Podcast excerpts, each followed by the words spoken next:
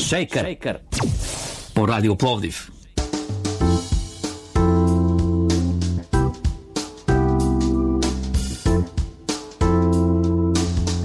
Днес на 19 февруари сме заедно и ще бъдем до 10 и на 632 400 код за Пловдив 032. И само след малко ще си говорим за гените, защото знаете ли, даже 9% от клетките в тялото ни работят за чужда вирусна или бактериална ДНК, буквално тези клетки вече не са наши.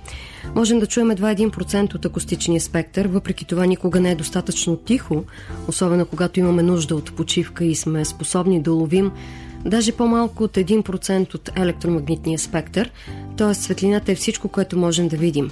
Това, разбира се, се определя от начина по който сме устроени хората, начина по който сме създадени. Голяма част от нещата, обаче, от нашите специфични особености и способности, се определят от гените. Те влияят между 30 и 40%, казват учени хора. Но има и нещо друго. Сега с Милена Данкова Крея ще говорим за това другото. Тя е астролог, астропсихолог и нумеролог за гените, за това как се намесва астрологията в темата за гените и за мисията ни за рода и в рода. Такава ще е посоката на нашия разговор с Милена Данкова Крея. Ще си говорим за геноскоп. Естествено, логично започваме и с въпроса какво е геноскоп. Слушаме Милена Данкова Крея. Геноскопа е съвкупно влияние на 7 поколения предци върху нашия живот. Това представлява геноскопа. В статията, която ти си написала по повод нашата тема в твоя сайт, започваш така, като избираш булка, гледай майка й. Какво по-точно имаш предвид? Ами, по принцип, всички знаем, че гените се унаследяват. Не е случайно се селектират породи животни, не е случайно се селектират растения. Тоест, това, което гена дава, то е ясно, че фигурира както при животните, така и при растенията, така и при нас, при хората. Тоест, както се е развила майката в годините, нормално е дъщерята да се развие по същия начин. Друго да те попитам, преди да продължим с астрология и геноскоп. Казват, че обикновено става едно преплитане. Връзката е силна между баща и дъщеря и между майка и син. Защо обаче, когато говорим за ген, се получава това сходство? А, всеизвестен факт е, че татковците си обичкат много момиченцата. Нали? Всички мъже искат да имат синове, а пък всъщност на дъщерите се радват повече. Нали? Факт. И а, майките си обичат синовете, а пък всъщност енергията на любовта върви по женска линия и по мъжка линия. Тоест, ако да речем ти си жена, а, твоята енергия на любовта се предава през майка ти и през баба ти по майчина линия.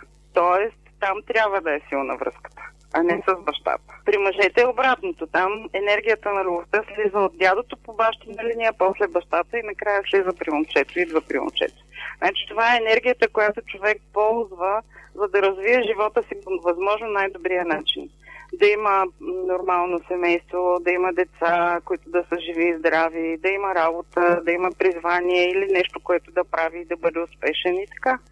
Да, да ако тази линия е нарушена, ако тази връзка е нарушена, т.е. ако момчето не, по някаква причина не зачита баща си, не се разбира с баща си, това е сигнал за това, че живота му няма да върви според така приятите правила. Възрастните хора казват на такъв човек не му върви. Разбирам. Тази енергия също така ни дава силата и възможностите Точно. да открием пътя си и да точно. осъществим целите и мисията си в този живот. Точно така. Точно така. Енергията жените черпим по женска линия, т.е. през майката, през бабата по майчина линия, а мъжете я черпят през бащата и дядото по бащина линия. Затова е много хубаво дечицата да не бъдат спирани да контактуват с дядовци, с баби. Има такива майки, аз познавам, които развела се и казва, ми този дето ми е момче, аз не искам нали, да се вижда с баща си, нито с дядото, защото те го настройват против мен и така нататък. Пък всъщност това не е много редно, не е много правилно. Така пречим на детето да бъде себе си. Точно така. Да, точно така. По този начин блокираме възможностите на детето. Това е много важно за майките, нали, да, да го знаят. Както и за бащите по отношение на техните дъщери. Толкова скъпи, в което няма нищо лошо. И те оттам се прецакват нещата и оттам идва, нали, точно идват грешките. Тоест, оттам идват бедите, нещастията, нали, оттам на хората не им върви в живота и така нататък. Така че аз смело мога да призова всички момичета, които имат проблем с майките си, особено и когато са пораснали жени, да се постараят по някакъв начин да им простят. Знам, че това е процес, то не става бързо. Това не е да седнеш на масата, когато е ден на прошка и да кажеш, мамо, прости, нали? А пък всъщност вътре в душата си да таиш някаква злоба, обида. някакъв гняв, някаква обида за нещо да смяташ, че майката ти е виновна. По принцип, когато има някаква негативна емоция вътре в душата ти и ти си жена и тя е свързана с майка ти, това е сигнал, че живота ти няма да се развива окей. Okay. А освен това ти говориш и за това, че в много натоварени родове се раждат и чистачи. Тук вече като говорим за мисията на конкретния човек. Какви са тези родове? Как се случват тези процеси? А, чистачите са хора, които в този си живот а, просто трябва да бъдат на служба. В смисъл, те трябва да служат. Те се раждат с идеята, че трябва да служат. На рода? Да чистят, не, те просто чистят в три плана. Значи, чистачите на, тъй като човек е триединство от тяло, разум и душа, чистача на ниво тяло физическо, той става лекар, той става фармацевт, той става заболекар, той отнема физическата болка, т.е. болката на физическо ниво. Чистача на ниво душа, той става психолог, той става свещеник, той става човек, който отнема болката на ниво душа. Защото всички знаем, че това са хора, пред които човек изплаква душата си. Тоест, дори и моята работа, астрологичната, нали, е свързана също с Един вид такава работа, да. Точно, да. Защото има и терапевтични консултации. Значи има такива, при които аз говоря, някой от среща стои и слуша, пък има друг вид, при които другия от среща почва да говори, аз стоя и слушам. и третия пласт. и третия пласт, понеже никога не подценявайте земята. Тя е жив организъм, както всеки един от нас, както всеки един човек. Тя без нас е оцеляла и може без нас милиарди години и така нататък. Обаче ние без нея не можем. А в същото време толкова много сме замърсили. Факт.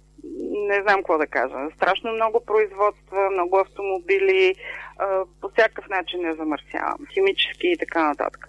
На практика тя също има тази, как да кажа, способност да се чисти. Тоест, ако някъде има поройни и проливни дъждове, ако някъде се образуват порои, ако има урагани или Други пък, бедствия някакви. Да, Земетресения, е, например. Всъщност, да, това всъщност е начина по който земята се чисти. Начина по който земята се взима душ. Айде така да го кажем. Но на практика това е начина по който земята се чисти, така че третия а, вариант, третия вид чистачи, това са хората, които се отдават на една професия модерна, която се казва еколог, екология. Значи някога е нямало еколози, но и земята е била далеч по-малко замърсена от нас. Продължаваме напред във времето и в нашия разговор с Милена Данкова Крея, астропсихолог, астролог и нумеролог, за това какво е геноскоп, за чистачите в рода, за това как те са хората призвани да балансират и хармонизират енергията в рода. Чуйте още за чистачите и тяхната мисия и предназначение от Милена Данкова Крея сега. Хората, които се раждат, няма значение в кой всеки си има своя мисия и раждайки се като чистачи, те всъщност служат на, на нацията, на земята, може би някои от а, най-популярните личности, дали живота си за една или друга нация в името на нещо, са такъв тип Точно хора. Така. Точно така. Освен това, чистачите с един живот с едно прираждане остават да изчистят доста от негативната карма на рода. Значи, чистач се ражда там, където а, рода е натоварен. Нали, да не говорим, че ако рода е прекалено много натоварен кърмично, тогава твореца казва, стоп, тук няма да има поколение. Няма продължение. Няма да има деца, да. А когато а, рода е пред а, такъв момент нали, да бъде стопиран и се родят а, доста нали, чистачи, тогава се дава шанс на рода да оцелее. Да се развие. Там се раждат деца, да. Не е ли винаги за сметка на личния живот на тези чистачи? Точно, точно така. Чистача е на служба. Той служи цял живот. Той няма право на личен живот. Например, един хирург, който е, да речем, работи на повикване, и го поканят на рожден ден вечерта, той няма да се олее, защото знае, че във всеки един момент могат да го извикат и да трябва да оперира. Тоест, той е на педал. Той е в своята мисия, денонощно. Той служи. И има страшно много хора, които служат. Говоря за тези, които са призвани да бъдат истински съответно читачи. Тези, които правилно си изпълняват мисията. А, защото аз съм имала случаи с хора, които, примерно, тя завършила за кошерка или пък той завършил за фелшер, но казват, аз това не мога да го практикувам и така. А пък всъщност идеята е, нали, този човек да бъде читач. Означава ли това, че тези хора не усещат, не разбират мисията си или пък отново говорим за тези не особено правилни връзки с някой от рода, което а, не им дава възможност за правилна преценка, дезориентация се получава и те не могат да изпълнят мисията, за която са призвани? Точно така, много правилно схващаш нещата и едното и другото, двете в едно обикновено са може да бъде само едното или само другото, но е точно така. Понеже си говорим за мисия, за род, да ми кажеш при такива национални герои, това ли се е случило? Те ли са хората, които са призвани за сметка на живота си, не само на личния живот, на живота си физическия, да изчистят карма или да помогнат на, на цяла нация? нация. Да, тогава става въпрос за чистене на кармата на етноса. И това вече... Карма на етноса, да, това е сериозно, много сериозно, но по време на войни, например, ако вземем а, за процес а, по мухамеданчването на България, нали, когато със сила е било, да. Да, била наложена друга вяра. религия, да, друга вяра. Това е всъщност за сметка на натрупан кърмичен дълг с държавата, която е приложила насилието, защото много хора са били избити тогава. Но по същия начин и когато християнската вяра е въвеждана от Борис Първи, също доста знатни така българи, са били които са били, да, да. Са били, да, са, са заедно с целия им род са били до край, нали, смисъл, да се затринали този и целият му род е било посланието. Така че на практика всъщност това пък е внесло негативна карма за, на нас българите като такива.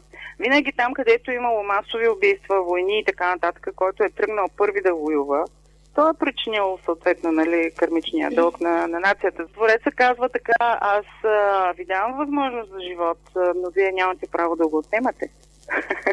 Защото всеки човек идва наистина с някаква мисия и той трябва да си изпълни мисията. Затова е недобре нали, хората да прибягват до самоубийство, защото си прекъсват програмата, т.е. не си дават шанса да си изпълнят мисията. И след като Твореца е дал живот, значи той ще прецени кога да го вземе. Никой няма правото да го отнема. Това е много жестоко престъпление. Затова убийството... Спрямо Вселената и природата, да. Точно така.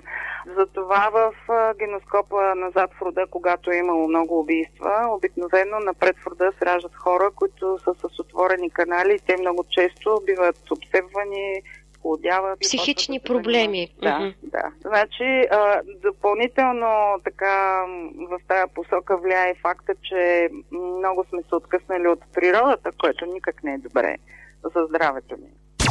Шейкър. Шейкър. Добре ли разбърка?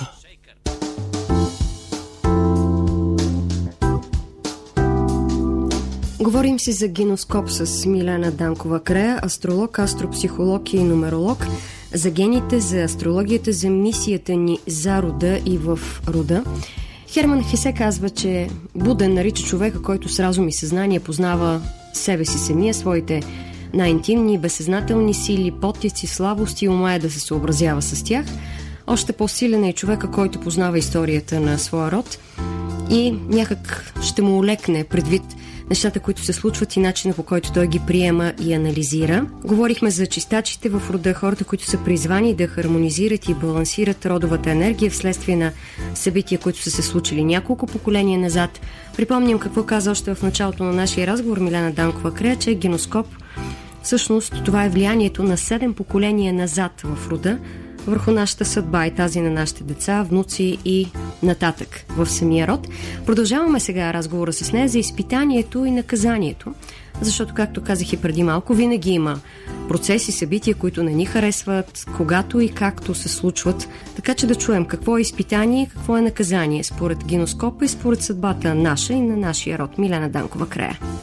По принцип, когато нещата не са позитивни, те могат да бъдат изпитания, но могат да бъдат и наказания за съответния човек. Нали? Това е в резултат на неговата личност на карма, на кармата на рода и на кармата на етноса. Нали? По принцип има три вида карма. Така че ако човек живота му се стича неблагоприятно, той или е подложен на изпитание, или е за него някакъв вид наказание. Как може да бъдат разграничени двата типа хора? Да, може би ще ми зададеш това въпрос. Логично. Дали, човек, на който живота му не се развива правилно, е в процес на изпитание или пък е в наказание. Ами много е прост начина по който могат да бъдат преценени тези хора. Значи хората, които стават злобни, които започват да отмъщават, да си го връщат да на другите. Да да връщат, точно така. Нали, да са гневни на другите, да. Точно така. Хората, които развиват този качества, при тях е наказание. Тези, които се злобяват, там е наказание. А тези, които с радост носят товара и продължават да върват напред и въпреки това успяват да бъдат и позитивни, и добри, и Да се изправят отново и така, да. Точно така, това са хората, които са подложени на изпитание. Това е. Тези чистачи. Да, да, но пак казвам, въпросът е човек да осъзнае мисията си като чистач, ако наистина е такъв. Ако някой има такива интереси, и си задава въпроса дали е чистач, това е, съответно може да се намери нали, в хороскопа по определен начин, така наречения геноскоп, нали, който дава връзката с поколенията назад. И а, оттам нататък а, вече човек може смело нали, да си тръгне по пътя без а, никакви съмнения и да приеме факта, че в този си живот той просто трябва да служи. И ако другите се забавляват, той няма право на това. В смисъл, не че няма право, но неговото право е така, значително по-малко време трябва да отделя за забавления за удоволствие, и за удоволствие, да. да си, и да си, не бива да си хаби времето. И енергията.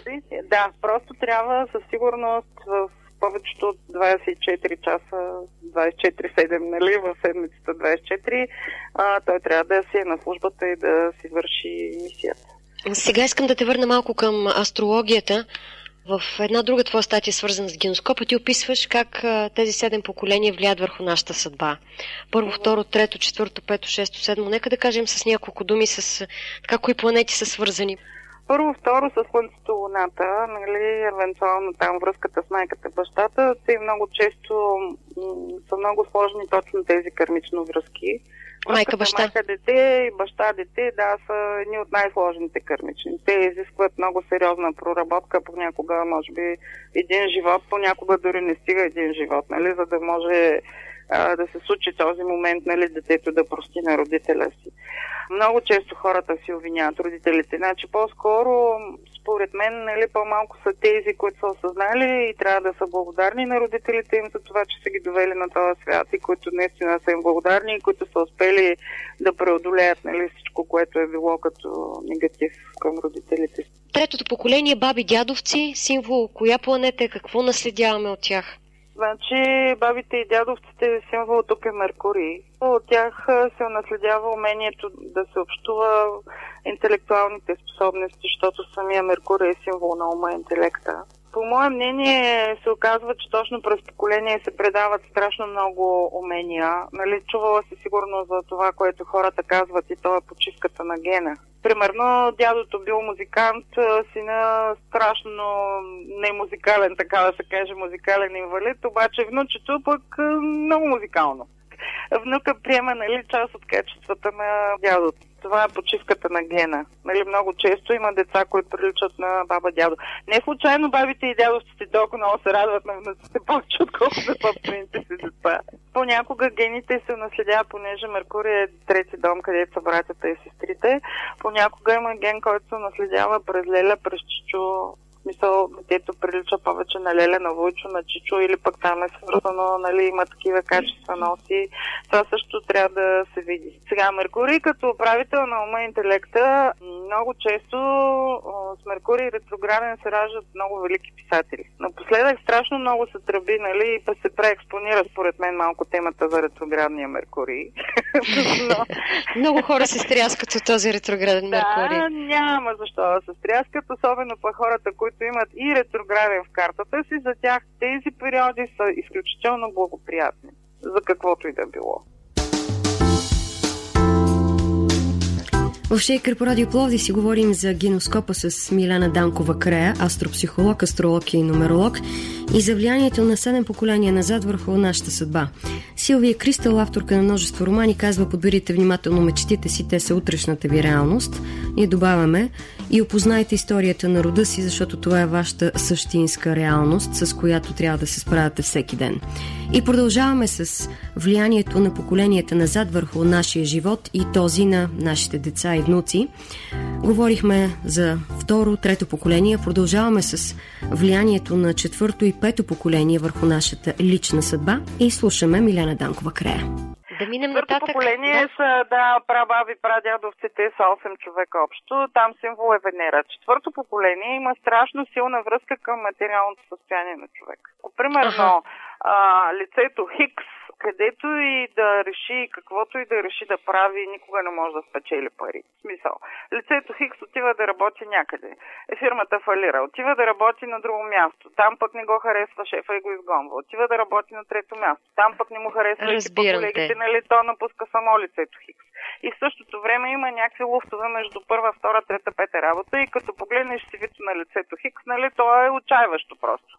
В смисъл сменени много работи за по-малко време с големи луфтове, през които не е работило, нали така. И по този начин, или пък лицето Y решава да направи някакъв проект пише проекта, не че няма мозък, нали? Пише го, прави го, всичко успява да спечели субсидия и така нататък. И всъщност никоя банка не реагира да му отпусне нали, парите, за да може да приключи проекта, да го направи. Нали? де факто в един и в другия случай лицето Хикс и лицето Y не се справят в чисто материален план. И това, като се погледне геноскопа и се види четири поколения назад как стоят нещата, се оказа, че там просто някой от роднините злоупотребил с имоти, с пари, с такива неща. И всъщност четвъртото поколение се налага да плати този дълг. Тоест, за Вселената няма скрито покрито и това, че някой някога си ги е вълувал, просто някой го отнася като бръмбър сламка. и се чуди защо дълго време. И се, да, и се чуди защо не му върви. А, има и друг момент в четвърто поколение, ако те пък са пропилявали имоти, в смисъл били са там хазартаджи или пък са били мамени. Някой се е пропил то... и ги е пропилял, да. Да, или пък, да, или пък някой е, да речем, бил измамен и са му взели там нивата чрез измамен мама някога си четири поколения назад, вероятността, нали, четвъртото поколение се ражда за да изправи тази грешка финансова и материална. Значи, ако четвъртото поколение има задачата да не попадне в същата ситуация, нали, да не попадне в някакви имотни измамници, по които също нали, да му вземат имота, или пък обратното, четвъртото поколение да не се занимава с имотни измами. Но по принцип, така или иначе, Знаем, че паразити има навсякъде и в природата, и в имотите. и по принцип паразитите имат една пък такава мисия да чистят. Тоест, ако някой е измамен чрез така наречената имотна мафия, това означава, че четвърто поколение нещо там за сечката не е окей и всъщност то е за Вселената е питоплатено. Придобито е с измама, измама по този начин е изгубено. Отишло, да, да, и е отишло там, откъдето е дошло. Това е, точка. Пето поколение. Пето поколение се свързва с... Пра-пра, баби, пра-пра, дядовци, да. Те са 16 човека общо. Там символ е Марс и той отговаря за енергията, нали? Марс е много енергичен като планета. На практика хората са или хиперактивни, или са мързеливи, тогава когато точно тази връзка с пето поколение е нарушена. Т.е. там има проблем с Марс. И се ражда пето поколение, което са хора или деца, които са хиперактивни, в смисъл имат страшно много енергия, не могат да овладеят, чудят се как разпиляват тя. А, Марс и Венера, понеже са любовниците, много често се отдават нали, така, на сексуалните си страсти, такива хора. Или пък а, другия вариант а, просто е стават агресивни, могат да бъдат и така нататък. Или пък другия вариант е да се проработи в обратния смисъл Марс, т.е. да бъдат мързеливи. И едното и другото не е в баланс, и едното и другото не е окей. Okay. Шейкър. Шейкър. По радио Пловдив.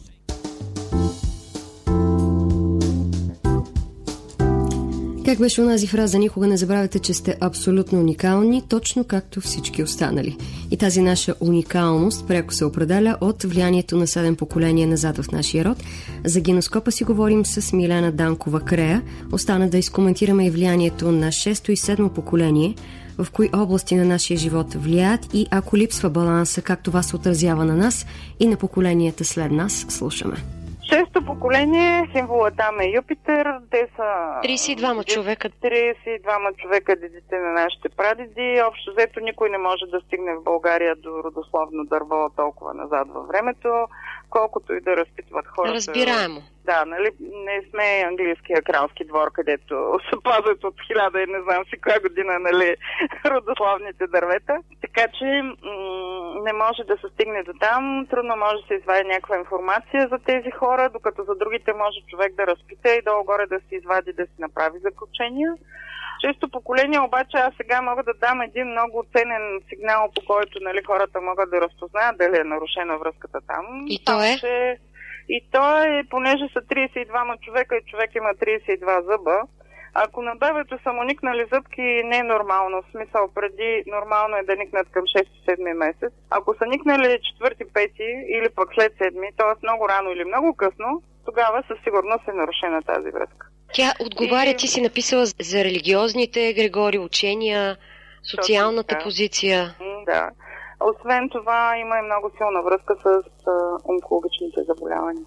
Значи, ако на дъвите са му никнали зъбки преди нормалното време или пък след нормалното време, да знаете, или пък на вас, ако са ви никнали така и питате майка си, да знаете, че вие носите риск в по-голяма степен и трябва да съблюдавате съответно алкална диета, да се Профилактиката да е сериозна, да. Прага на обичевост да се коригира, егото да бъде коригирано, нали, за да може човек да, да работи върху себе си, за да избегне нали, това. Лоши последствия, лоши развития, свързани с неговото здраве. Точно. И седем, седмо поколение, те са много хора там, също много назад във времето. 64 човека абсурден, нали, няма как да ги познава, но там идва мъдростта. Мъдростта, нашата и съдба. Идва, да, да, Сатурн е символ и носител и изпълнител на съдбата по принцип. Аз съм засичала в страшно много хороскопи в България, нали? хора, които имат поразена връзка с седмо поколение. Така че много назад, много далеч в корените ни, това е вложено, то е заложено, това е предназначението ни, нашата съдба. А всъщност Сатурн е символ и на мъдростта, а пък зрънце мъдрост Твореца е вложил в абсолютно всеки един от нас всеки един от нас, всеки човек носи зрънце мъдрост. Ние сме част от него, нали, на практика. Той е вложил от това зрънце, което е дал от себе си в нас. И всички ние може да стигнем до него. За целта обаче трябва да сме много добре балансирани. И всеки един от нас може да стигне до мъдростта и тя в интерес на истината е една много висока вибрация. И по този начин точно именно Сатурн е, именно седмото поколение оказва на предназначението ни, на нашата съдба. Но ако ние сме достатъчно мъдри, във всички астрологични книги пише, че мъдрецът просто може да надмогне звездите. Мъдрецът да надмогне звездите? Да, всъщност кода, начина по който идваме на този свят, нали, това, което е кодирано, то е всъщност кодирано в хороскопа, както и в числата. В сиглите от астрологията, както и в числата от нумерологията. По същия начин код е през името, нали, с вибрациите от буквите. Но този код, ако човек е достатъчно мъдър, той може да го превъзмогне. Тоест да унищожи, да, да изчисти. ако има да изчисти негативна карма, да. Така е. По принцип има страшно много практики, техники, по които нали, се изваждат такива деструктивно заложени негативни кармични програми в подсъзнанието. Ние идваме с тях. Техники много, които могат да помогнат да ги, да ги извадим и всъщност по този начин би могъл всеки един от нас да избегне гнета на негативната карма на рода.